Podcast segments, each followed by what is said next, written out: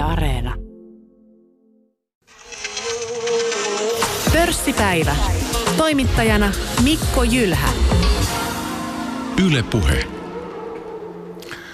Koronakriisi, Green Deal, vihreä siirtymä, teknologinen murros ja muut megatrendit. Tänään pörssipäivä hahmottelee tulevaa, millaisia jälkiä käynnissä oleva kriisi mahdollisesti jättää ja miten liikkua sijoittajana koronan runtelemassa maisemassa. Vieraana tänään kansanedustaja, eduskunnan tulevaisuusvaliokunnan puheenjohtaja Joakim Strand. Tervetuloa. Kiitos paljon. Ja sitten toimitusjohtaja Vesa Engdahl Front Varainhoidosta. Tervetuloa. Terve, terve. Kiitos.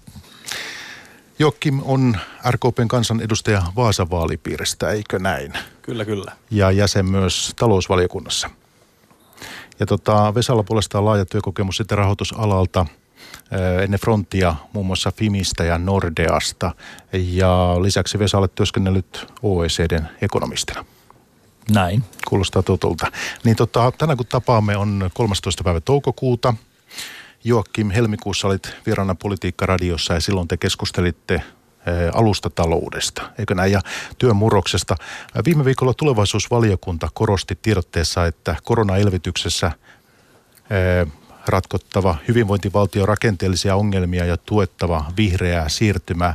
Puhutaan näistä, mutta kertoisitko tähän kärkeen, että minkälaisia teemoja teillä tulevaisuusvaliokunnassa niin on nyt tämän kevään aikana ollut esillä? Joo, kiitos paljon. Ja tota, ehkä yleisesti näin tulevaisuusvaliokunnasta, niin me tosiaan käsitellään tulevaisuuden kehitykseen vaikuttavia tekijöitä, tulevaisuuden tutkimusta ja teknologiakehityksen vaikutuksia. Ne on meidän niin kuin päähomma, jos näin sanotaan, ei käsitellä normaalisti ö, tällaisia peruslakiehdotuksia. Ö, toimintaan kuuluu myös ö, valtioneuvoston tulevaisuusselonteko, Y K:n Agenda kaksituhattakolmekymmentä kansallisen toimenpideohjelman seuranta, siihen laitetaan aika paljon paukkuja, ja meidän ministeri tai ministeri vastiinpari on pääministeri. Eli meillähän ei ole siinä mielessä omaa ministeriötä, mutta pääministeri on sitten meidän, meidän vastiinpari. Eli, eli se on myös hieno homma. Tietenkin nyt kevään aikana olla, ollaan tota puhuttu ja pyydetty paljon myös asiantuntijoilta selvityksiä tähän koronan jälkeiseen maailmaan liittyen, mistä tänäänkin keskustellaan. Ollaan tähän Euroopan vihreään siirtymään, Green Dealiin liittyen. liittyen tota, paljon keskusteltu, ja meillä on tuore lausunto, otin senkin mukaan tänne ja tiedän, että olette myös siihen osittain ainakin, ainakin tutustunut, ja, ja viime viikolla lausuttiin myös tästä julkisen talouden suunnitelmasta, eli kyllä tässä, tässä työtä on tehty, ja, ja itse näen, että paljon tässä on myös Suomelle mahdollisuuksia sekä tämän tota, vihreän siirtymän osalta että myös yleisesti tässä koronan jälkeisessä maailmassa. No hyvä on. Mitä Joakim sanot sitten heille, joiden mielestä nyt pitää tinkiä ylevistä tavoitteista ja, ja tuota, pelastaa julkinen talous? No sanotaanko näin, että ensinnäkin Suomihan on todella pieni peluri globaalisti. viisi pilkku viisi miljoonaa ihmistä, se vastaa yhtä kaupunginosaa Shanghaissa. Me ollaan täysin viennistä riippuvaisia, jos me pärjätään siinä hyvin, jos me ollaan tarpeeksi hyvin positioituneita globaalissa arvoketjuissa, etenkin tällaisessa teknologiateollisuuden järjestelmätoimituksissa, siihen liittyvässä tutkimuksessa, kehityksessä ja innovaatioissa, niin mehän pärjätään aina. Meidän julkinen sektori myös pärjää silloin aina, ja mun mielestä meidän nyt pitäisi pohtii nimenomaan sitä, että miten me pystytään osittain julkisen ja yksityisen sektorin uuden tyyppisellä yhteistyöllä luomaan sellaista positiota Suomelle, että me pärjätään myös jatkossa. Se on huomattavasti tärkeämpää kuin nyt pelkästään tämän yhden vuoden ö, julkisen sektorin budjettitasapainoa tuijottaminen. No tuossa tietysti me kaikki toivotaan, että suomalaiset yritykset menestyy ja pörssiyhtiöt menestyy ja kaikkea tämmöistä, mutta että se, että tuossa muutama vuosi takaperin niin asetettiin aika paljon toiveita esimerkiksi tuonne koulutusvientiin, peliteollisuuteen, odotettiin paljon, mutta välttämättä ihan kaikki niistä toiveista ei ole sitten kuitenkaan täyttynyt. Joo, varmaan sieltä löytyy sekä hyviä että, että tuota, huonoja, huonoja esimerkkejä. Itse mä näen, että erityisesti energia- ja ympäristöteknologian mm. osalta niin Suomi pystyy olemaan ja on jo huomattavasti kokoaan suurempi maailmalla. Että nostan nyt esimerkkinä vaikka Wärtsilä. Jos maailmasta löytyy seitsemänkymmentäviisituhatta vähän isompaa laivaa, niin viisikymmentätuhatta niistä nyt jo tänä päivänä hoitaa suomalainen Wärtsilä ja heidän ekosysteemiin liittyvät alihankkijat ja yritykset. Ja Ja tuota, meillä on muitakin tämän tyyppisiä esimerkkejä, vaikka ollaan vaan kaupungin osa Shanghaita, viisi pilkku viisi miljoonaa ihmistä, että meillä on mun mielestä aivan erinomaiset mahdollisuudet yhdessä näiden kanssa pitää huoli siitä, että heidän R and D, T K I-toiminta on ja pysyy Suomessa. Eli esimerkiksi Wärtsilä tälläkin hetkellä niin investoi parisataa miljoonaa Vaasaan uuteen tuotanto- ja tutkimus- ja kehityskeskukseen, ja siihen liittyy paljon myös mielenkiintoisia muita, muita hankkeita. Et jos Suomi pystyy houkuttelemaan olemassa olevien toimijoiden globaali R and D-toiminta Suomeen, mutta myös, myös saamaan ihan niinku uusia globaalisti johtavia firmoja tulee Suomeen, ei vaan serverihalleja tuomaan, vaan korkean jalosasteen T K I-osaamista ja, ja, ja tämän tyyppistä, niin tullaan aivan varmasti pärjäämään. Ja tuossa Mikko, kun äsken sanoit, että, että pitäisikö nyt ylevät tavoitteet heittää romukoppaan ja pitää huolta vaan jos vaikkapa valtion talouden tota, kunnosta, niin ei nämä ylevät tavoitteet ja valtion talouden tasapaino ja kunto tai Suomen menestyminen on mitenkään ristiriidassa. Ylevänä tavoitteena, jos pidetään sitä niin, että satsataan koulutukseen, tutkimukseen, teknologiaosaamiseen, Suomen viennin kilpailukykyyn, niin ää, nämä on kaikki edellytyksiä sille, että jatkossa Suomen talous tulee olemaan kunnossa ja myös julkinen talous ää, kunnossa. Että nyt ää, tietysti rahaa poltetaan tämän ää, epidemian takia ja silloin entistä enemmän tarve kasvaa siihen, että nämä Suomen talouden rakennemuutokset ja, ja, ja teknologia ja innovaatio-osaaminen ja, ja, ja koulutus ynnä muu, niin pidetään niistä entistä parempaa huolta. Niin, ja tietysti tämän tunnin aikana meidän on syytä ottaa tähän sitä konkretiaa, että miten sitten esimerkiksi niitä eurooppalaisia menestyviä teknologiayhtiöitä saataisiin tuota, syntymään ja, ja pärjäämään siinä globaalissa kilpailussa. Se on myös yksi tämmöinen mielenkiintoinen, mutta se, että hei, ennen kuin mennään noihin niin, ja Green Dealiin ja vihreään siirtymään, kaikkeen megatrendeihin, mistä me puhuttiin silloin, kun Vesa tavattiin tammikuun puolivälissä, niin puhutaan hetki markkinoista, koska nyt on, oli maaliskuun crassi ja nyt sitten ollaan tultu ylöspäin sieltä, niin mitä sinne pörssiin nyt kuuluu? No joo, tosiaankin toi koronaepidemian tai pandemian leviäminen, niin aiheutti silloin helmi-maaliskuussa ison osakemarkkinalaskun ja, ja, ja markkinat käytännössä romahti, mutta sieltä ollaan, voisiko sanoa, lähes hämmästyttävällä tavalla elvytty nyt viimeisen puolentoista kahden kuukauden aikana. Eli maaliskuun jälkipuoliskolla sekä Yhdysvalloissa että Euroopassa kaikilla keskeisillä markkinoilla pohjat saavutettiin ja, ja jos katsoo eurooppalaisia pörssiä, niin siellä tultiin kolmekymmentäviisi neljäkymmentä prosenttia alas, kuten myös Yhdysvalloissa, mutta noista pohjista ollaan nyt Euroopassa kaksikymmentä kaksikymmentäviisi prosenttia ja Yhdysvalloissa kolmekymmentä prosenttia elvytty. Eli, eli tämä niin kuin markkinanousu vajassa kahdessa kuukaudessa on ollut lähes hämmästyttävä, kun äh, tota, ottaa huomioon, että minkälaisia talousuutisia me samaan olla, aikaa ollaan saatu. Eli, eli yritysten tulosennusteet on todellakin, niitä on korjattu reippaasti alaspäin. Ne on mennyt viemäristä alas. Nyt odotetaan, että keskeisillä markkinoilla sekä Euroopassa että Yhdysvalloissa yritysten tulokset ei suinkaan tänä vuonna kasva niin kuin vielä tammi-helmikuussa luultiin, vaan ne supistuu kymmeniä prosenttia, eli yritysten tulokset ehkäpä laajasti Euroopassa tulee tuollaisella kolmanneksella alas kolmekymmentä kolmekymmentäviisi prosenttia, Yhdysvalloissa pari kolmekymmentä prosenttia. Talouskasvuennusteet makrotalouden osalta vielä vuoden alussa länsimaille, koko globaalille taloudelle ennusteltiin positiivista talouskasvua. Nyt puhutaan yleisesti, että maailmantalous supistuu, supistuu enemmän kuin kertaakaan aikaisemmin sitten tuhatyhdeksänsataakolmekymmentäluvun alun laman. Ja, ja Euroopassa puhutaan yleisesti, että keskeiset länsimarkkinataloudet tulee sellaisen kuudesta kymmeneen prosenttia B K T supistuu. Tässä ympäristössä markkina on noussut vahvasti, jotenka osinhan se jopa vähän ihmetyttää. Markkinoilla oli paljon huonoa, huonoja uutisia diskontattu jo osakkeiden hintoihin ja nyt kun sitten markkina on noussut, niin varmaankin se syy on ollut, tai ei varmaankin, vaan erityisesti se syy on ollut näissä julkistetuissa massiivissa elvytystoimissa sekä keskuspankkien että hallitusten elvytyspaketeissa. Ja tällä varjolla sitten markkina on noussut. Pieni pelko mulla on siitä, että markkina on ottanut vähän liikaakin jo etukenoa ja en pitää sitä ollenkaan yllättävänä, että tästä vielä osa tästä nähdystä noususta, jos ei kokonaan, vielä korjataan takaisin alas. Varsinkin jos tähän koronaepidemian saralta saadaan vähänkin huonoja uutisia ja talouden osalta vielä huonoja uutisia.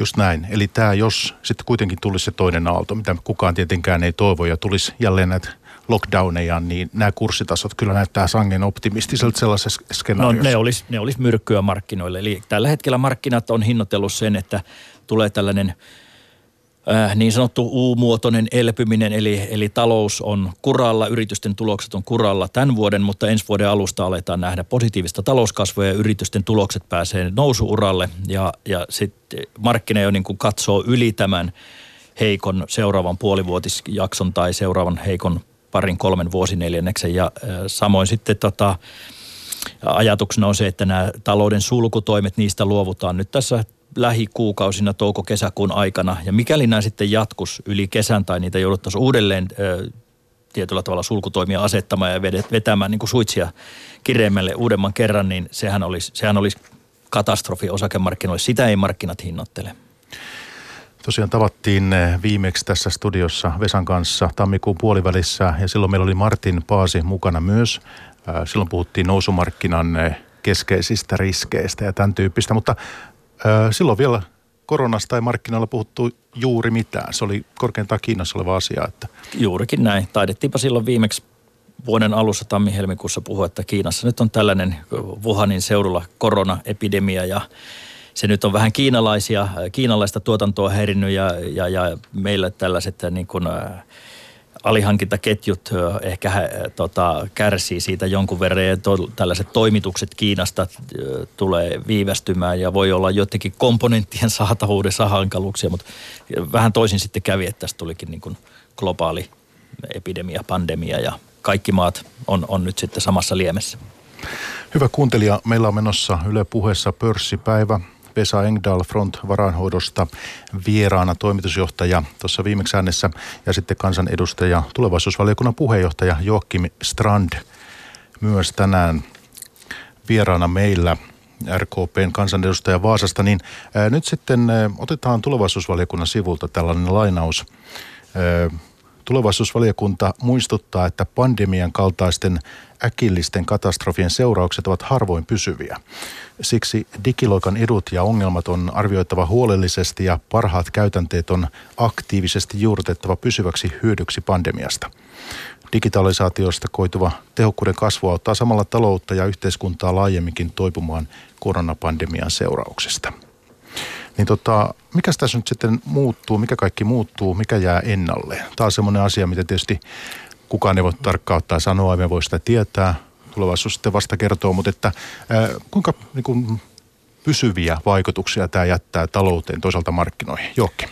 No tuossa kun viittasit siihen digiloikkaan meidän, meidän tota, lausunnossa, tietenkin se on semmoinen, mikä on läpäissyt more or less koko yhteiskunnan, jos miettii koulujen etäopetusta, kuinka nopeasti opettajat otti sen hanskaan, etätyö myös ihan normaalissa työelämässä.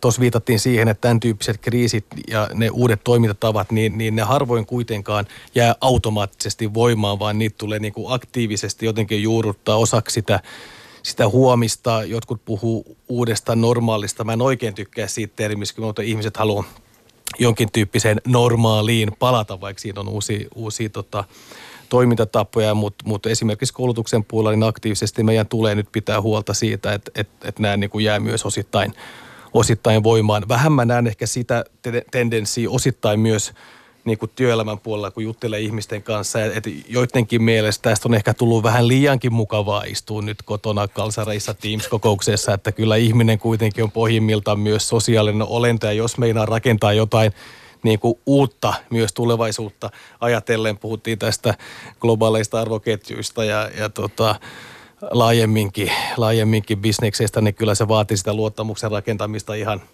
Ihan face to face, että ei, ei Suomi sillä pärjää, että me kaikki, kaikki himasta tehdään jatkossa töitä. Et, et, et siinä mielessä pitää niinku katsoa, että mitkä on ne sitten aidosti, aidosti tuottavat digiloikat, ja, ja, ja ettei vaan pääse niinku laiskuutta siihen, siihen niinku rinnalle syntymään myöskään liikaa. Mutta itse uskon, että tässä syntyy myös paljon, paljon hyvää sekä yksilötasolla, mutta mut myös niinku laajemmin mä näen, että tämä luo mahdollisuuksia Suomella ja ehkä tämä johtaa myös nopeutettuun vihreeseen siirtymään ja, ja siihen liittyviin teknologioihin, mihin varmaan tässä vielä palataan.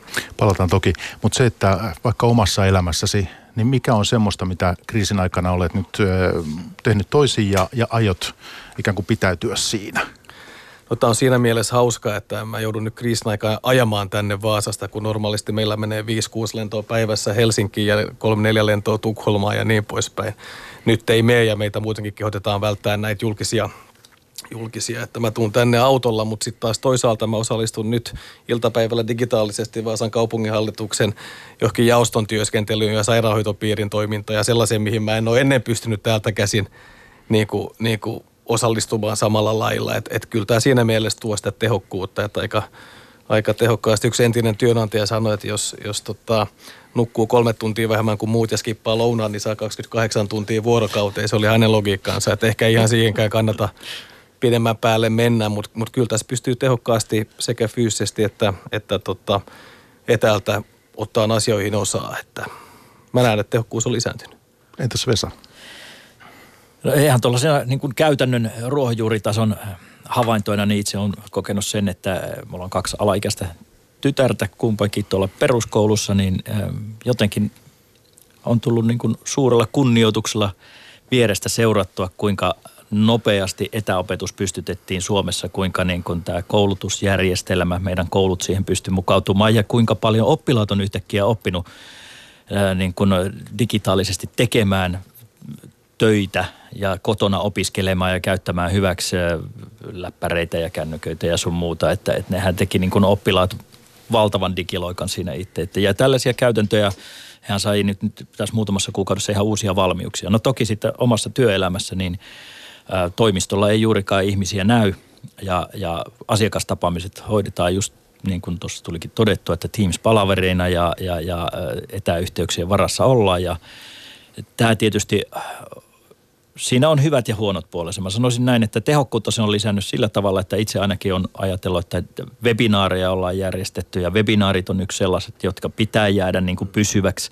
Ne on valtavan tehokkaita keskellä päivää, pieni joukko, viisikymmentä sataa asiakasta koota yhteen ja, ja, ja käydä markkinatilannetta läpi ja vähän niitä tuotteita, mitä ehkä me tarjotaan asiakkaille ja äh, ei tarvitse aina kuotua, tota, ihmisiä sinne toimistolle pullakahville kutsua, vaan voidaan ihan niin kuin yksi ruokatunti siihen käyttää. Jokainen syö omia eväitään siellä kotona tai omalla työpaikalla ja hyödyntää tällaisena webinaarina sitten.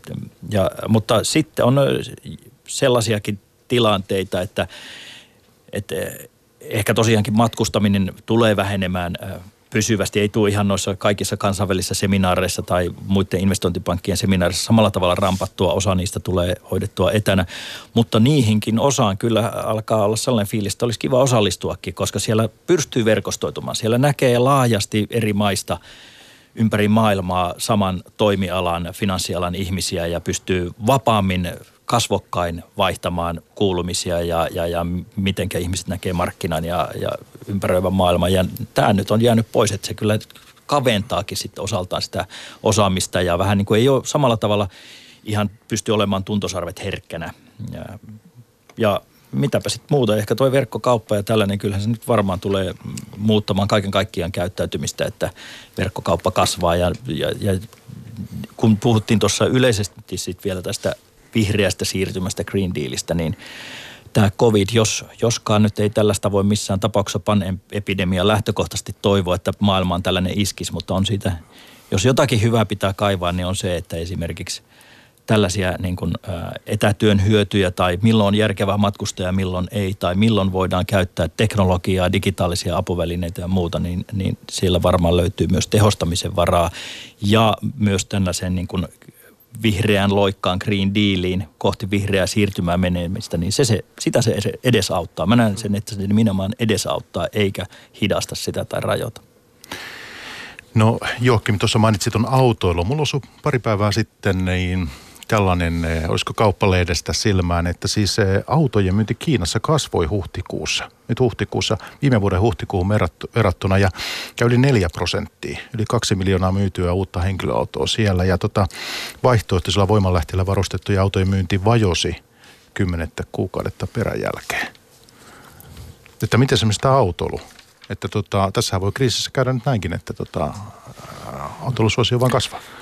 Joo, itse en ole ikinä ajanut näin paljon autoa kuin nyt tämän kriisin aikana, kun joutuu painamaan tässä edes takaisin. Toisaalta siinä autossa pystyy sitten pitämään tehokkaasti neljä viisi tuntia palavereita kyllä puhelimen, puhelimen välityksellä ja muu. Mutta varmaan näin, että et kyllähän eihän tässä nyt viime kuukausina ole hirveästi niin kuin julkisen liikenteen ympäristöhyödyistä niin kuin päivittäin mitenkään puhuttu, kun bussit ja ratikat seilaa tyhjänä ja ihmiset painaa, painaa autoilla menemään. Että et kyllä tämä tuo niin kuin tietyn tapaa sitä niin kuin uutta ulottuvuutta myös siihen niin kuin keskusteluun, että et ei me enää välttämättä haluta olla ihan niin kuin sylikkäin ainakaan tässä niin kuin seuraavien kuukausien aikana.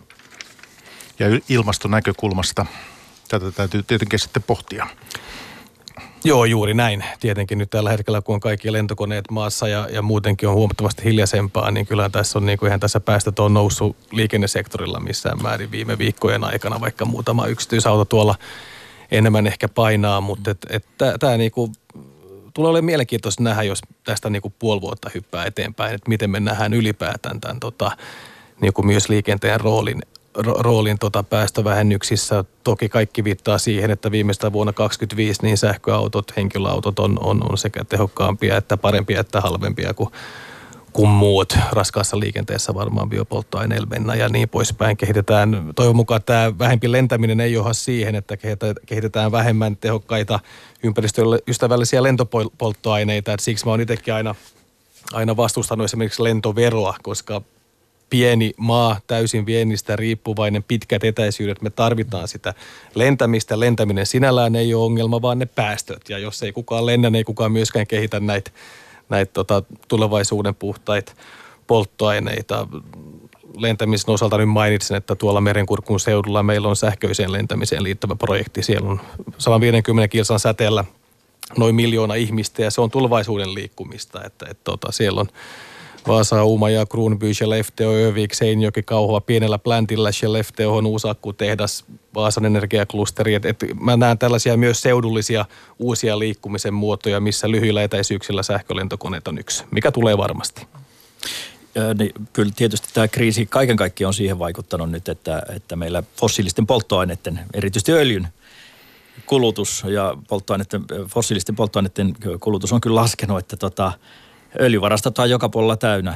Siinä nyt nähtiin Yhdysvalloissa hyvä esimerkki, että öljyn hinta kävi jo aika massiivisesti miinuksellakin tuossa huhti-toukokuun taitteessa. Eli, eli öljyn tuottajat oli valmiita maksamaan siitä, että joku sen pumpatun, maasta pumpatun öljyn ottaisi vastaan. Eli, eli sait, sait sekä miljoona barrelia öljyä että muutama satatuhatta tai muutama miljoona dollaria käteistä vielä siihen päälle, että tällaisiakin tilanteita on nähty ja ne, vielä vähän aika sitten, jos joku olisi mulle kertonut, että näin tulee käymään puoli vuotta sitten, niin en, ei olisi mennyt läpi, en olisi uskonut missään tapauksessa. Mutta joo, öljyvarastot on täynnä ja, ja, ja polttoaineiden kulutus on laskenut ja vaikka nyt autoilla sitten ajellaan, mutta kun rahtia ei samassa määrin kulje ja varsinkin kun lentokoneet on maassa, niin se vaikuttaa. Eikä siitä niin pitkä aikaa ole. Minäkin muistan, että puhuttiin tai pelättiin tällaista, että maailmantalous romahtaisi öljyloppuun ja muuta.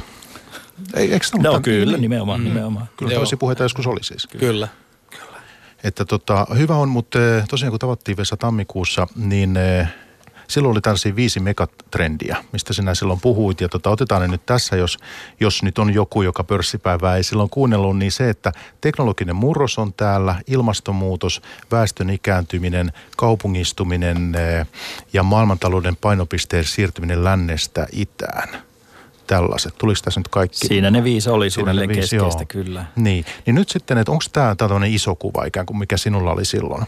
Että on tärkeää sijoittajana olla nyt näissä megatrendeissä mukana, eikä no, niinkään pelata jotain kuoppia. Niin no, onko tämä, tämä iso arvio sinulla jotenkin muuttunut? No ei, se ei ole kyllä muuttunut yhtään minnekään. Meillä tulee pandemia ja sitten se menee ohi. Ja, mutta se perusasia ei mihinkään muutu, että ensinnäkin teknologinen murros ja muutos jatkuu voimakkaana. Päinvastoin se voi olla jopa niin, että tämä pandemia entisestään kiihdyttää teknologiamuutosta ja, ja yhä selvemmin nähdään ne tarpeet, että mi, mitä liittyy teknologiseen muutokseen ja murrokseen. Eli, eli sanotaanko niin, että me, ja ilmastonmuutos ja rajalliset luonnonvarat, siellä tietysti on ihan samat haasteet ja, ja, ja hyvin paljon niiden haasteiden ratkaisuun liittyy myös teknologiaa, eli puhutaan energiatehokkuudesta, uusista energialähteistä, veden tota, tehokkaammasta käytöstä, vesiteknologiasta, tehokkaammasta maataloudesta, sinne myös niin kuin, se on myös hyvin paljon teknologian riippuvaista. Nämä muutkin teemat, niin nämähän on teknologian lävistämiä, puhutaan vaikkapa tota, kaupungistumisesta, niin siellä tarvitaan myöskin, kaupungistuminen jatkuu rajuna, hyvin voimakkaamana. Joka viikko edelleenkin puolitoista miljoonaa ihmistä maailmassa muuttaa kaupunkeihin Ja näin ollen, tota, paitsi että siellä on kaupunkisuunnittelua, niin tarvitaan älykkäitä sähköverkkoja, tietoverkkoja, ties mitä muuta mahdollista infrastruktuuria ja tällaista vihreätä kaupunkisuunnittelua. No, talouden painopisteen muuttuminen lännestä itään, sekin on megatrendi, joka ei tule muuttumaan, ehkä ei niin teknologian riippuvainen, mutta yhtä kaikki jatkuu vahvana väestön rakenteen muutos. No, siellä on teknologia myös mukana, koska työikäinen väestö osassa maita supistuu ja tarvitaan näin ollen niin kuin, teknologiaa korvaamaan ihmistyövoimaa. Ja toisaalta väestön ikääntyminen tulee mukaan ja sielläkin on yhtä lailla teknologiaa. On se sitten lääkehuoltoa, lääketeknologiaa tai muuta. Ja tota, tässä kai ne tuli nyt sanottuakin, mutta ei, ei, ei, ei nämä megatrendit ole mihinkään muuttunut. Ja päinvastoin monet, varsinkin teknologian osalta ja, ja tämän vihreän siirtymän osalta, ilmastonmuutoksen ja rallisten luonnonvarojen osalta, niin ne on ajankohtaisempia kuin koskaan aikaisemmin. Ja muuten itse asiassa tämän pandemian keskelläkin ollaan nähty, että, että pörssien käyttäytymisestä, että mikä nyt sitten menee hyvin ja mikä huonosti. Tässähän on valtavia toimialakohtaisia eroja. Eli jos mä tuossa noin tulin aluksi todenneeksi, että Euroopassa pörssit on toipunut kaksikymmentä–kaksikymmentäviisi prosenttia, Yhdysvalloissa pohjilta noustu parissa kuukaudessa kolmekymmentä prosenttia, mutta siellä on valtavia toimialakohtaisia eroja. Energia on edelleen öljyyhtiöt, sen takia kun öljyn hinta on niin alhaalla, niin öljyyhtiöt energia, ne on kolmekymmentä–kolmekymmentäviisi prosenttia edelleen miinuksella sieltä niin kuin helmikuun huipuista, eikä ne ole mihinkään lähtenyt toipumaan. Kun S and P viisisataa-indeksi, siis tämä laaja Yhdysvaltojen osakemarkkina, se on enää vajaa kymmenen prosenttia pakkasella sieltä helmikuun huipuista. Mutta siellä on yhtiöitä, jotka on plussalla ja ne on nimenomaan korostuneesti teknologiayhtiöitä, ehkä terveydenhuoltoa, lääketeollisuutta, mutta varsinkin teknologiayhtiöt. Niin nehän on nyt huomattavasti korkeammalla monet. Ehkä tähän sallinet, niin heitän nämä viisi keskeistä isoa, Microsoft, Amazon, Apple, Facebook, Google tai Alphabet, niin, niin ne on parhaimmillaan vuoden alusta kaksikymmentä prosenttia plussalla, mutta joka ikinen näistä muistakin niin on, on, on sellainen viisikymmentä prosenttia vuoden alkua korkeammalla tasolla. Ja ne muodostaa nämä viisi isoa kaksikymmentä prosenttia tästä isosta laajasta S and P viisisataa. Eli tämä antaa vähän kuvaa siitä, että suinkaan se elpyminen ei ole ollut laaja-alasta. Jotkut hotellit, lentoko- le- tota, lentokonevalmistajat, lentoyhtiöt, ne on ihan kuralla, kurssit edelleen puolittunut, mutta teknologia vetää. Hyvä on. Otitte Vesa esille tuossa noi fangit, niin siellä ei ole eurooppalaisia yhtiöitä. Ylipäänsä siis, jos mietitään maailman arvokkaimpia pörssiyhtiöitä, niin eurooppalaisia on hyvin vähän niillä listoilla. Joo, siis tämä on tosi, tosi hyvä, hyvä pointti ja mä on, ensinnäkin mä oon täysin samaa mieltä näistä megatrendeistä, mitkä tästä lueteltiin, mutta se mikä just mua niin kuin kiinnostaa just näiden tavallaan sisällä on se julkisen ja yksityisen sektorin uuden tyyppinen niin kuin yhteispeli. Ja mä oon itse ollut aika monessa eri organisaation tällaisissa tulevaisuustyöpajoissa, skenaariotyössä mukana ja just nämä niin kuin globaalit teknologiajätit, mikä niiden rooli tulee olemaan ylipäätään yhteiskunnassa ihan perusinfran osalta. Siinä oli yhdessä skenaariossa joku totesi, että voi hyvin olla, että nämä tietyt jätit ottaa kokonaiset kaupungit tavallaan haltuunsa. Eli kansalainen ei ole, ei ole enää niin kuin citizen, vaan sä oot jonkinnäköisen niin kuin klubin jäsen. Puhuttiin esimerkinomaisesti Google Dublin tai joku Nokia Espoo tai Wärtsilä Vaasa. Tai se, että tietyn tyyppiset seudut niin vahvasti identifioituu niihin globaaleihin kärkiyrityksiin ja heidän ympärillä pyörivään ekosysteemiin. Et jos miettii, kyllähän tänäkin päivänä yritykset hoitaa paljon niin kuin työterveyshuoltoa, osittain täydennyskoulutusta, että voi olla, että ne hoitaa myös muuta tällaista niin kuin julkisen sektorin perinteisiä tehtäviä. Nyt oli joku huhu, että oliko Tesla hakenut jotain sähkömyyntilupaa yleisesti Britanniaan tai jotain tämän tyyppistä, että mikä heidän, niillä on niin valtavasti myös varoja, että nämä helposti ostaa muutaman pienen maan. Maankin, jos haluaa, siis, siis huomattavasti niin monen maan kansantaloutta suurempia, että, että miten on tavallaan, niin kuin just puhuttiin sähköstä, miten, miten vesivarat, kuka ne omistaa jatkossa. Että siinä mä näen tosi, tosi niin kuin mielenkiintoisia uusia ulottuvuuksia. Ja se, että eurooppalaisia ei ole siinä, niin, niin, kyllä, se on niin kuin, kyllä se on meille ongelma. Ja, ja on paljon todisteita siitä, että, että teknologiafirmat tai varsinkin niin kuin puhtaat I T-yritykset, kun ne tulee tiettyyn, tiettyyn kokoluokkaan, niin ne ostetaan pois joko itään tai, itään tai länteen. Ja, ja ylipäätään, jos miettii vaikka niin kuin tekoälyä, niin, niin mä näen, että varmaan Amerikassa se on kovin yritysvetoista, Aasiassa taas valtiovetoista, puhutaan näistä näistä niin kuin eri seurantajärjestelmistä, kun Euroopassa taas ollaan lähdetty siitä niin kuin ihmisen tarpeista ja meillä on tosi vahvat nämä tietosuojastandardit ja G D P R, mitkä varmaan omalta osaltaan myös on ehkä estänyt teknologian kehitystä. Näinkin voi,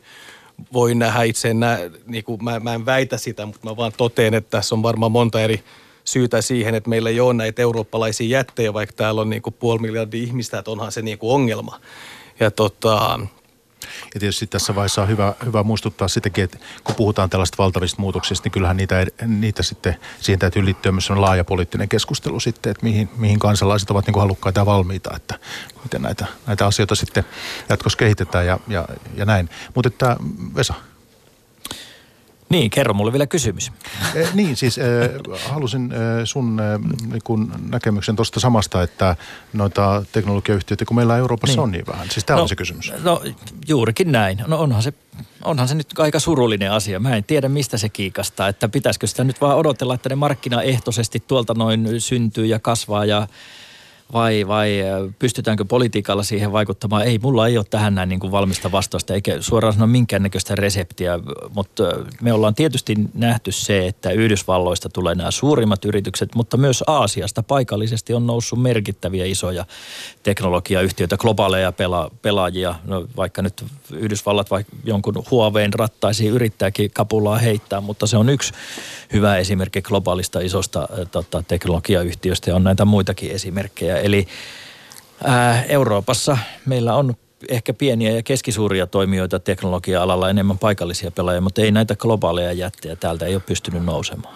Ei, mä itse käynyt tuolla yhdessä Huovein tutkimuskeskuksessa kanssa. Kyllä siellä, kun oli kymmenen tuhatta tutkijaa saman katon alla, oliko se nyt tota, kilometri pitkä se rakennus, että väärästä ovesta kun menee aamulla sisään, niin ei jäi pihallekaan. Että siellä vaan on niinku sitä, sitä väkeä ja niitä osaajia aika paljon, että en mä näe, että Euroopalla on mitään muuta mahdollisuutta kuin tällaista niin kuin uuden tyyppistä fokusoitua public-private partnershipia. Että jos katsoo vaikka meidän jotain kruununjalokiveä, vaikka CERNin tutkimuskeskusta, niin onhan siellä valtavasti julkista rahaa mukana, mutta silti sieltä syntyy valtava määrä spin-offeja myös yksityiselle puolelle. Että se, että niin kuin jotenkin markkinat vaan itsestään tämän niin kuin hoitaisi, niin, niin tota, monta kertaa valitettavasti myös markkinajohtajat tietyllä tapaa vastustaa innovaatioita, koska ne haluaa pitää kiinni siitä omassa olevasta bisneksestä, mikä on ihan loogista monesta eri näkökulmasta, mutta tämä vaatii kyllä, mutta se ei tarkoita, että mikä tahansa julkisen rahan pumppaaminen on hyvästä, ei missään nimessä. Et, et, et, tota, ja mun mielestä siinäkin meillä Suomessa nyt tämä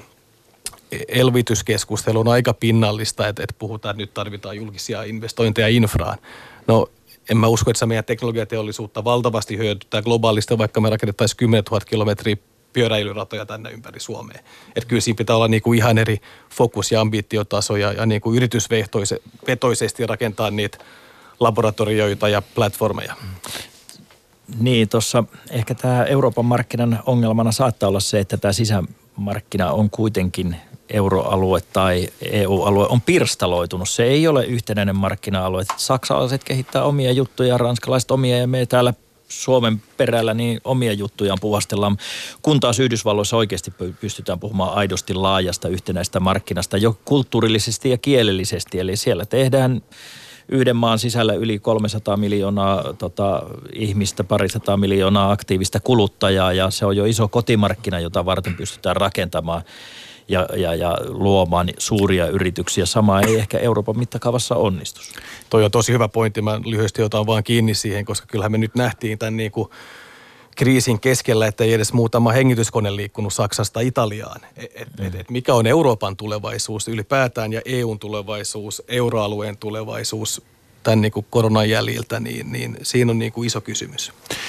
Ja tuohon globaaliin kilpailu- ja menestyksen siellä, niin jos olisi Nokian osakkeenomistaja, niin, niin olisi jossakin määrin huolestunut niistä uutisista, joiden mukaan yhtiö on siis Kiinassa tippunut sieltä markkinoilta ja, ja aika paljon pois ja ei ole tota, saanut paljon tilauksia, että jäänyt vähän syrjään niissä. Esimerkiksi tämmöinen, totta kai mitkä ne syyt on, missä määrin aina tietysti politiikka ja teknologia, kaikki tota, niin monia syitä ja rahoitukset, kaikki muut, että esimerkiksi tämmöinen. No, mutta pitkään on ollut jo tiedossa vähintään kymmenen vuotta tuossa. Itsekin aikanaan kävin Kiinassa, Shanghaissa Huawein pakeilla ja silloin kun verkkotoimituksista puhuttiin, niin kyllähän jos miettii Nokian verkkotoimituksia ja mihinkä hintaan Huawei lähti kilpailemaan niistä hankkeista, niin no siellä nyt oli niin kuin kolmekymmentä prosenttia, suunnilleen samaa laatua, mutta kolmekymmentä prosenttia halvemmalla hinnalla. Jos mä nyt kärjistän, heitän tällaisen näin, niin ehkä se vähän kuvastaa sitä, että ei, ei, ei niin kuin samalla pelikentällä pelata. No nyt sitten meidän yksi tämän päivän keskeisistä teemoista tänään pörssipäivässä on siis tämä Green Deal, E U:n Green Deal, ja sitten puhutaan vihreästä siirtymästä. Nyt kun meillä on vielä mukavasti aikaa, tässä yli kaksikymmentä minuuttia, niin, niin otetaan tämä, tämä nyt mukaan sitten keskusteluun, ja, ja tota, äh, hieman pohjaa tähän tämä Euroopan komission käynnistämä vihreän kehityksen ohjelma, eli Green Deal on tällainen laaja paketti. Sitä kerrottiin, eikö niin, viime joulukuussa, viime vuoden lopussa, muistanko oikein, tähdätään siihen, että Eurooppa olisi ilmastoneutraali, hiilineutraali vuoteen kaksituhattaviisikymmentä mennessä. Vähennetään päästöjä, investoidaan tutkimukseen ja innovaatioihin ja sitten vielä säilytetään luonnonympäristöä. Tämäkö tämä nyt on? Joo, Green Deal tai tämä vihreä siirtymä on tavallaan yläkäsite myös näille oikeastaan kaikille tähän, tähän tähtääville politiikkatoimille. Ja tosiaan olit ihan oikeassa, mä löysin tuon päivämääräkin yhdestoista päivä joulukuuta. Tämä silloin tota, lanseerattiin kaksituhattayhdeksäntoista ja mä yritin tuossa vähän niin kuin lukuja kaivaa, kun pyysitte myös konkretiaa, niin ainakin komission arvion mukaan niin jo nykyisten vuotta kaksituhattakolmekymmentä koskevien ilmasto- ja energiatavoitteiden saavuttaminen vaatii kaksisataakuusikymmentä miljardin euron vuosittaiset lisäinvestoinnit sekä public and private yhteensä, mutta siis kaksisataakuusikymmentä miljardia, onko se aika lähellä Suomen, Suomen tota V K T:tä? No, samoissa luvuissa pyöritään. Samoissa jo. luvuissa vuositasolla pelkästään noiden kaksituhattakolmekymmentä tavoitteiden saavuttamiseksi. Ne kuvastaa vähän sitä niin kuin kakkua, mistä puhutaan, kun puhutaan energia- ja ympäristöteknologiasta. Että kyllähän niin kuin Suomen kaltaisella maalla meillähän on aivan käsittämättömän hienot mahdollisuudet ottaa tuosta kakusta mahdollisimman suuri pala. Jo olemassa olevalla osaamisella, mutta mut myös niinku uusilla ratkaisuilla. Mutta kun tämmöisiä summia tässä nyt on esillä, niin mistä ne rahat löytyy? Se on hyvä kysymys, mistä ne rahat löytyy. Kyllähän Euroopassa rahaa on olemassa. Että onhan täällä niinku yrityksillä on rahaa. Huomattiin myös nyt, että kyllähän nämä meidän niin kuin keskuspankitkin pumppaa, pumppaa ja tekee uutta rahaa, rahaa järjestelmään ja, ja tota, ää, aika vahvat on kuitenkin taseet monilla. Et, et, tuli ihan vain esimerkkejä niin kuin ehkä tavallisille ihmisille, kun puhutaan paljon niin kuin Italiastakin, että se on niin kuin heikossa jamassa. On totta, että siellä valtio, ikään kuin julkinen talous on heikossa jamassa, mutta ihmiset siellä, niillä on ihan eri nettovarallisuus keskimäärin kuin, kuin suomalaisilla. Joo, italialaiset, italialaiset kotitaloudethan on siis todella varakkaita. Se on valtio, joka on ongelmissa ja julkinen talous, joka on kuralla, mutta italialaiset kotitaloudet keskimäärin, niillä on kolminkertainen määrä nettovarallisuutta Suomen keskimääräisen kotitaloukseen. Että ne on huomattavasti meitä rikkaampia nämä italialaiset kotitaloudet. Kyllä. Ja kyllä monet asiantuntijat, kun tästä puhuttiin, niin tota, toteset, että et niinku rahaa on jopa enemmän näihin tietyn tyyppisiin vihreisiin sijoituskohteisiin kuin mitä nyt on tarjolla järkeviä tällaisia vihreitä hankkeita. Et itse uskon vahvasti, että sitä rahaa on, kun on tota järkeviä hankkeita, mihin sitä, mihin sitä laittaa. Ja tuohon mä sanoisin, että toki varmaankin julkinen rahoitus näyttelee siellä osuute, omaa osuuttaan, mutta se on mun, mä nähdäkseni niin kuin pieni raha vielä, vaan yksityinen sijoituspääoma, se tämän pelin ratkaisee. Jos mä mietin sijoittajien käyttäytymistä, niin tästähän on tulossa todella houkutteleva sijoituskohde yksityiselle sijoittajille, yksityiselle rahalle. Oli se sitten instituutionaalista rahaa tai, tai suoraan niin kuin ihan yksityissijoittajien rahaa. Et jos puhutaan ilmastonmuutoksesta ja rajallisista luonnonvaroista, vaikkapa siitä, että Y K näkee, että tällä hetkellä suurin akuuten kriisi ei välttämättä ole ilmaston lämpeneminen, vaan puhdas vesi, veden riittävyys maailmassa. Eli, eli toki ilmastonmuutos vaikuttaa siellä taloudessa mutta myös, ja taustalla, mutta myös väestön kasvu ja kaupungistuminen ja tietysti maatalous, joka kuluttaa paljon vettä, eli maatalous, ruokatuotanto, niin tota, Y K arvioi, että tällä hetkellä, jos mitään ei tehdä, niin veden kysyntä ylittää maailmassa veden tarjonnan neljälläkymmenellä prosentilla vuoteen kaksituhattakolmekymmentä mennessä. Eli puhdas vesi, vesiteknologia, siihen pitää niin kuin välittömästi satsata ja paljon. Samoin on kasvava väestö. Meillä tulee vuosisadan puoliväliin kaksi miljardia uutta ihmistä. Vajaasta kahdeksasta miljardista melkein kymmeneen miljardiin väestö tulee nousemaan ja, ja ruokaa tarvitaan. Paitsi että väestö kasvaa parilla kyllä prosentilla, niin vielä ruokailutottumukset muuttuu. Eli, eli vähän tuolla köyhimmissäkin maissa halutaan alkaa syömään samanlaista ravintoa, mitä meillä, eli enemmän ehkäpä lihaa, vähemmän, vähemmän kasvispitoista, enemmän lihapitoista. Ja se tarkoittaa sitä, että, että väestön kasvun myötä niin kuin ruoan kulutus nousee huomattavasti vielä kovemmin. Eli nämä on kaikki sellaisia haasteita, teknologisia haasteita, joihinka, jotka on myös mahdollisuuksia ja, ja sijoittajille houkuttelevia sijoituskohteita. Eli jos sijoittajat näkee, että tällä ehkä tehdään rahaa, ja tuollahan tehdään rahaa nimittäin, niin tähän kanavoituu paljon yksityisiä pääomia. No nyt kun puhutaan tämmöistä isoista summista, vihreän kehityksen investointiohjelma, mä oon merkannut tänne, tavoitteena saada aikaan vähintään biljoonan euron investoinnit. Niin tota, kun puhutaan tämmöistä isoista summista, niin miten pidetään huolta siitä, että ne myös sitten kohdistuu mielekkäisiin kohteisiin? Minkälaisia ongelmia siihen voi liittyä? Mä, mä, luo, no, mä varastan tässä vielä kymmenen sekuntia lisää. Mä luottaisin kyllä niin kuin äh, tota... Äh, markkinatalouteen, tähän markkina, markkinoiden näkymättömään käteen. Eli yleensä silloin, kun yksityinen raha lähtee tällaisiin hankkeisiin mukaan, niin ne investoinnit kohdentuu aika tehokkaasti. Ne kohdentuu sellaisiin tota, kohteisiin, josta on saatavilla paras tuotto. Ja silloin, jos tuottoa ei tule, silloin jos sijoittaja ei saa voittoa siitä, niin ne karsiutuu pois varsin nopeasti. Eli jos joku sijoittaja sijoittaa rahansa ja näyttää siltä, että tota, tässä menettää vaan rahaa, niin ei sinne enää paljon uutta rahaa virtaa, vaan ne kohdentuu sellaisiin paikkoihin.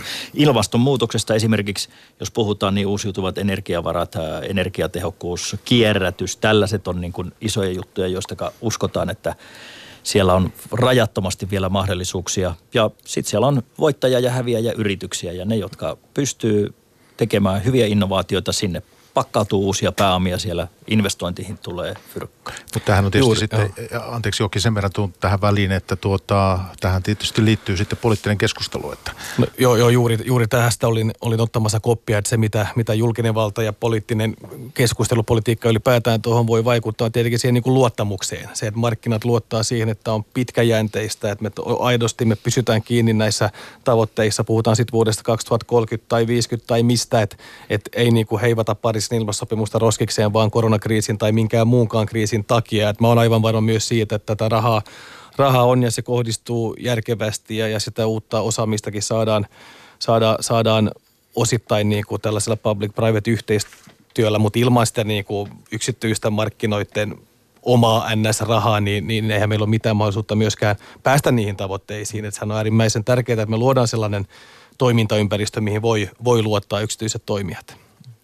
Jo politiikan, valtioiden ja politiikan tehtävä varmastikin on nimenomaan luoda sellainen vakaa ympäristö ja Kyllä. ne suuntalinjat, että mihinkä halutaan viedä näitä kansakuntia ja Eurooppaa ja koko maailmaa. Ja se ei saa niin kuin missään tapauksessa muuttuu joka toinen vuosi sata kahdeksankymmentä astetta suunta kääntyy, vaan se, jos se on niin kuin yksi suunta selkeä politiikka, niin silloin myös yksityinen raha siihen ja sijoittajat uskaltaa luottaa ja niitä pääomia kyllä löytyy. Se on juuri näin ja, ja nä, tämähän on tosi niin kuin pääomaintensiivistä myös toimintaa se, kun panostetaan uuden tyyppisiin energialähteisiin ja tuotantoon ja muuta. Ja se, minkä olisi niitä tähän nostanut, mistä ollaan puhuttu paljon tulevaisuuskunnassa, on myös tämä niin kuin systeeminen tavallaan näkökulma, että ymmärretään se kokonaisuus, että ei myöskään liian kategorisesti mennä esimerkiksi kieltämään tiettyjä asioita. Mun mielestä Euroopan investointipankkikin jossain vaiheessa aika voimakkaasti jopa niin kuin otti kantaa siihen, että he ei tue niin kuin minkään tyyppistä fossiilista niin kuin energiantuotantoa. Ja me kaikki tiedetään, että jos me halutaan lisätä vaikka tuulivoiman ja aurinkovoiman määrää, niin se vaatii myös jonkinnäköistä säätövoimaa ja monta kertaa joku kaasumoottori voimalla tai turbiini on siihen se järkevä, vaikka maakaasu on, on niin kuin fossiilinen. Et, et monta kertaa mennään myös metsään sillä, että ei nähdä sitä kokonaisjärjestelmää, vaan kategorisesti ikään kuin tahto on oikea ja, ja hyvä, mutta se lopputulos voi olla jotain, jotain aivan muuta. Et se on mun mielestä niin kuin tärkeää myös tässä niin kuin politiikassa. politiikasta tota, pitää mielessä se systeemin näkökulma. Joo, ja tuossa voi tulla helposti just tällaisia nyrjähtäneitä ajatuksia, niin kuin sun Joo. Joakim tässä esimerkissä, että mietitään vaikka meidän nestettä, perinteistä öljytuotantoa, öljyjalostusta. Mutta siellä niitä sen perinteisen öljytuotannon siivellä on lähdetty kehittämään myös uusiutuvia mm. energiavaroja ja, ja uusiutuvia energialähteitä. Ja itse asiassa voi olla, että niin kuin perinteinen öljy-yhtiö kääntyykin erittäin niin kuin vihreäksi yhtiöksi lopulta, mutta se ei tekisi sitä, jos sillä ei olisi ollut ekaksi pohjalla sitä perinteistä fossiilisten polttoaineiden jalostusta ja tuotantoa, joka sallii sille ja tuottaa tu- tulosta ja voittoja, joita sitten investoidaan uuden näköiseen energiatuotantoon, vihreäseen energiaan. On erinomainen esimerkki ja sama perinteiset moottoritkin tota, synteettisillä polttoaineilla ja muilla, niin, niin just näin. No hei, siis tulevaisuusvaliokunnan lausunnon mukaan, otetaan täältä lainaus, niin E U:n vihreän kehityksen ohjelmassa tuodaan esille myös finanssisektorin vakavaraisuuskehikkojen avaaminen, mahdollisesti vihreille sijoituskohteille myönnettävien pääomavaatteisiin kohdistuvia helpotuksia lisäten. Kaikki tulevaisuusvaliokunnalle asiasta lausuneet asiantuntijat eivät kannattaneet tätä, koska vakavaraisuussääntely on luotu järjestelmän vakauden turvaamiseksi, eikä tästä siksi asiantuntijoiden mukaan tule luopua edes hyvän tarkoituksen vuoksi. Eli tällaisenkin riskejä tähän mahdollisesti voisi liittyä. Joo, tuossa hyvin siteerasit itse tuota, eli kyllä ne asiantuntijat tekee kuitenkin sen, että sillä on oma funktionsa tällä niin kuin vakavaraisuudella, että ei sitä haluttu lähteä, lähteä tota avaamaan. Ja mun mielestä myös Suome, Suomen valtio omassa kannassaan tätä, tätä korosti. Että et kyllä meidän täytyy niinku, sillä niinku yleisellä tavallaan niinku, pitkäjänteisyydellä se, että me luodaan ennustettava toimintaympäristö, se, että yksityinen pääoma tietää, mihin suuntaan kannattaa mennä, niin silloin se raha kyllä siihen niin kuin pitkälle ohjautuu. Eli se, että niin kuin liikaa lähdetään niin kuin höllentämään jotain, jotain niin kuin tavallaan niin kuin peruutuspeiliin katsomalla jotain vaikka vakavaraisuusvaatimuksia, niin mä en usko, että se on välttämättä se oikea, oikea tota, reitti. Sen sijaan voidaan varmaan kehittää uuden tyyppisiä tällaisia jotain niin kuin mittareita tai indikaattoreita, että miten sitten tavallaan arvioidaan, että mikä on niin kuin jotain muu, mikä vaihtoehto on muita vihreämpi tai parempi tai tai suotavampi, mutta et ei mulla ole tuohon niinku itse asiaan sen kummemmin lisättävää, että mä yhdyn niihin niinku asiantuntijoihin ja meidän oman lausuntoon. Eli laitat nimen alle. Laitettiin, taidettiin jo laittaa. Joo, aivan näin. Niin tota, se, että hei Vesa, on pari juttua tähän liittyen sitten, että toisaalta, että e, miten tämä kaikki vaikuttaa sitten finanssisektoriin? Mitä siellä tapahtuu tämmöisen valtavista summista nyt puhutaan. No tämä avaa kyllä erittäin mielenkiintoisia uusia sijoitusmahdollisuuksia. Siis mä sanoisin näin, että tällainen kehitys, mikä nyt on tapahtumassa, vaikkapa nyt ilmastonmuutos ja rajalliset luonnonvarat ja siihen liittyvien haasteiden ratkaisu, niin kyllä se nyt niin kuin koetaan erittäin houkuttelevaksi sijoituskohteeksi. Eli kaiken kaikkiaan tällainen, no vastuullisesta sijoittamisesta ensinnäkin kaiken kaikkiaan on tullut normi. Eipä oikeastaan enää löydy sijoitustaloa, joka ei olisi vaikka näitä Y K:n vastuullisen sijoittamisen periaatteita allekirjoittanut. Se on niin kuin, alkaa olla toimialan standardi. No sitten salkunhoidon painopisteet toki sijoitustoiminnassa tulee muuttumaan, eli kyllä nyt, nytkin, nytkin on nähty jo ihan muutamassa kuukaudessa tämän koronakriisin keskelläkin, kun äsken vähän suitsutin noita teknologiayhtiöitä, että ne nyt on pärjännyt aika hyvin. Mutta jatkossakin pidemmällä aikavälillä niin sellaiset yhtiöt, jotka äh, tota, työskentelee vaikkapa ilmastonmuutoshaasteiden ympärillä tai pyrkii ratkaisemaan niitä haast- ongelmia, mitkä riittyy vaikka luonnon, luonnonvarojen rajallisuuteen ja löytää niihin ratkaisuja, niin kyllä ne on sijoittajan kannalta erittäin houkuttelevia sijoituskohteita ja näihin, näihin kyllä sitten sijoitetaankin, että kyllä meilläkin niin kuin sijoitustrategia selkeästi painottuu näihin megatrendeihin, josta keskeisin, joka lävistää oikeastaan nämä muut megatrendit on tämä teknologia, nopea teknologia, murros ja muutos. Ja no puhutaan, se on sitten yhtiöitä, jotka, jotka on, on, on niin kuin pilvipalveluista robotiikkaan, automaatioon, tekoälyyn, kyberturvallisuuteen. Siellä on, se jatkuu ja laajenee jopa niin kuin litiumia tuottaviin kaivosyhtiöihin, joita tietysti käytetään akustoissa ja älykkäät sähköverkot, viisi G-verkot, tämän tyyppiset.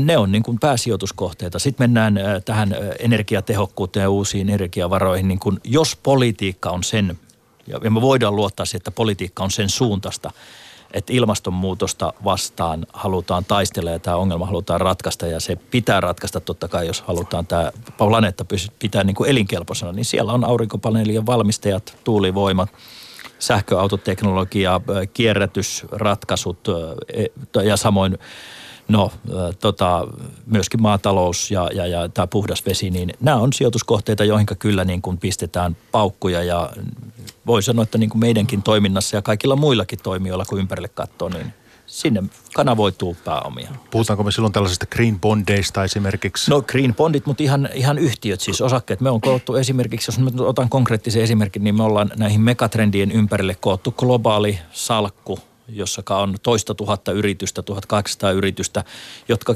tavalla tai toisella näiden megatrendien ympärillä työskentelee ja, ja, ja, ja saa tavalla tai toisella, pystyy ottamaan hyödyn irti näistä globaaleista megatrendeistä. Ja me uskotaan, että ne on tulevaisuuden voittajayrityksiä ja tarjoaa myös parhaimmat tuotot sijoittajille.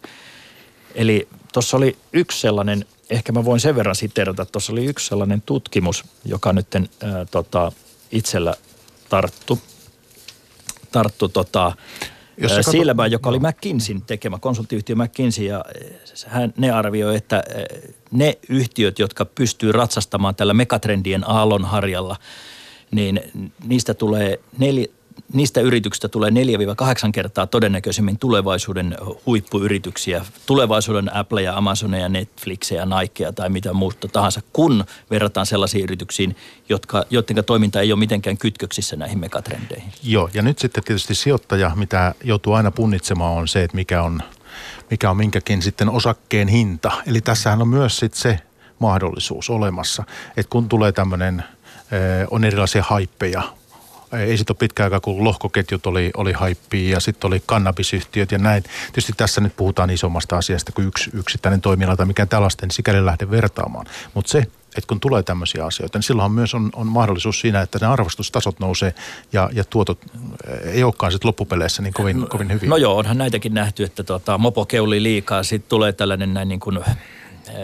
tulee haippia mania markkinoille, että kaikki sijoittaa nyt ja se oviaukko käy sitten kapeaksi, että kaikki tunkee samaan paikkaan rahansa ja osakekurssit nousee tällaisilla yhtiöillä ja, ja arvostukset kohoaa pilviin, eli suhteessa yritysten tekemiin tuloksiin tai tasearvoon, niin, niin osakkeiden hinnat on kohtuuttoman korkeita, mutta jos mä nyt yleisesti katson näitä nykyisiä megatrendejä, puhuttiin sitten teknologiasta tai, tai, tai, tai tota, näistä ilmastonmuutokseen tai sen ympärist, ympärillä pysy, tota, työskentelevistä yrityksistä tai väestörakenteen muutoksesta, jossa nyt sitten puhutaan vaikka hoivapalveluista tai lääketeollisuudesta tai, tai kaupungistumisesta, infrastruktuuriyrityksistä tai muusta, muista, niin en mä näe siellä niin kuin että arvostustasot olisi kohtuuttomiksi kohonnut.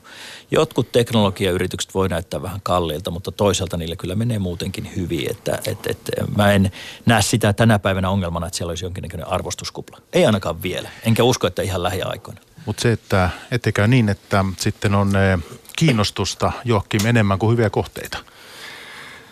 Joo, itse mä, mä pohdin jatkuvasti sitä, että miten me saataisiin nämä kaikki hienot teknologiayritykset niin kuin mahdollisimman paljon tuomaan toimintaa Suomessa. Se, että halutaan Suomessa työllistää, kehittyä, se, että me halutaan täällä tehdä yhdessä korkeakoulujen kanssa, tutkimuslaitosten kanssa, se, että me täällä tehdään myös ne pilottilaitokset, mitä lähdetään niin kuin skaalaamaan. Joka ikinen julkinenkin hanke niin on mahdollinen laboratorio, missä sä voit testaa uusia juttuja, luoda pohjaa uudelle vientiteollisuudelle ja ihan vaan niin kuin esimerkkinä, kun puhuit konkreettiasta, mitä julkeinenkin valta voi tehdä tämän eteen. Me ollaan nyt rakentamassa Rauman telakalla uutta laivaa Vaasan ja Uumajan väliin. Sen on tilannut siis Vaasan kaupunki ja Uumajan kunta. Se on maailman ympäristöystävällisin ja monipuolisin tämmöinen yhdistetty rahti- ja henkilöliikennelaiva, mutta se on samalla kelluva laboratorio. Siinä on kotimaisuusaste yli kahdeksankymmentä prosenttia suomalaisia teknologiayrityksiä. Se on näyteikkuna koko Suomen meri- ja energiateknologiateollisuudelle.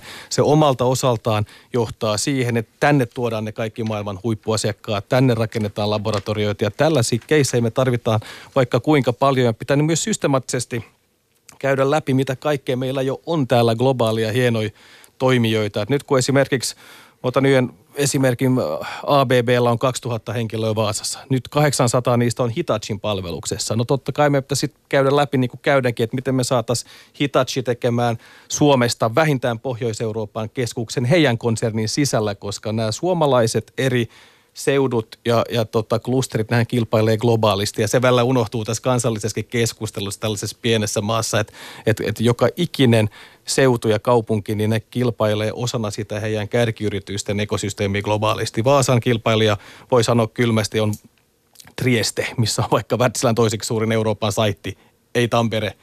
Tota, tämä pitää niinku muistaa myös kansallisessa politiikassa, miten me tuetaan näitä suomalaisia huippufirmoja osana heidän sitä arvoketjua ja ekosysteemiä. Tähän vielä haluan ehdottomasti kysyä tuota, ee, nyt sitten, kun lähetys alkaa vähitellen tulee maaliin, niin se, että, että Vesa Engdahl Front Varainhoidosta. Nyt me ollaan puhuttu tästä Green Dealista ja vihreästä siirtymästä ja kaikista tällaisista. Summat on tosi valtavia ja tällä tavoin. Niin se, että, ja elvytys tietysti koronan ympärillä, keskuspankit ja, ja valtioiden sitten elvytys.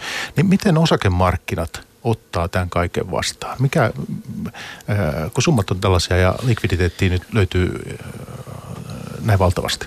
No joo, tota, tietysti koronapandemia sinällään tragedia, mutta sitten nämä elvytystoimet, ne nyt on tuonut lohtua sekä keskuspankkien toimet että valtioiden elvytyspaketit, ne on tullut lohtua. Se on, se on jo nähty, osakekurssit on hinnoitellut vahvasti, että, että nämä elvytyspaketit ja keskuspankit tulee jälleen ja se on kuin ratsuväki, joka karauttaa paikalle yhdennellätoista hetkellä ja pelastaa tilanteen. No välttämättä, että kaikki ei mene ihan niin kuin Strömsössä, vaan tota, tässä saattaa vielä tulla muutama mat, ongelma matkaan. Mutta mä uskon näin, että, että, että nämä niin kuin vihreä siirtymä tarjoaa loistavia mahdollisuuksia. Se on paljon pidemmälle ulottuva kuin joku koronaepidemia.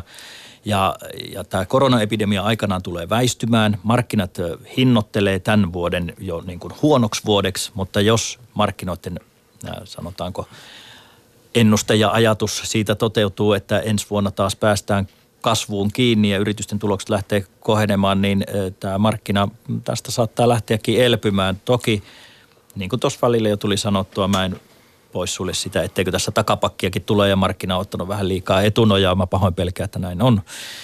Mutta jokainen tällainen kriisi kuitenkin nyt sitten, tämä on ohimenevä, väistyvä, tarjoaa sijoittajalle sen mahdollisuuden, josta pitää ottaa hyöty irti. Eli, eli silloin, kun tällaista, tällainen kriisi tapahtuu, joku epidemia tai vastaava, niin se ei suinkaan ole syy olla sijoittamatta, vaan se on syy sijoittaa, koska silloin tällaisella kriisin keskellä asetit ja arvopaperit arvostetaan alhaalle ja sijoittajan pitää ottaa näistä päivistä, näistä kuukausista hyöty irti, koota salkkuun ja pitää kirkkana mielessä oma pitkän aikavälin sijoitustrategia ja hyödyntää siinä esimerkiksi Green Dealin vihreän siirtymän tuomia mahdollisuuksia. Mutta mehän ei, viisaat ei ole, talousviisaat samaa mieltä siitä, että tullaanko inflaatio vai deflaatio?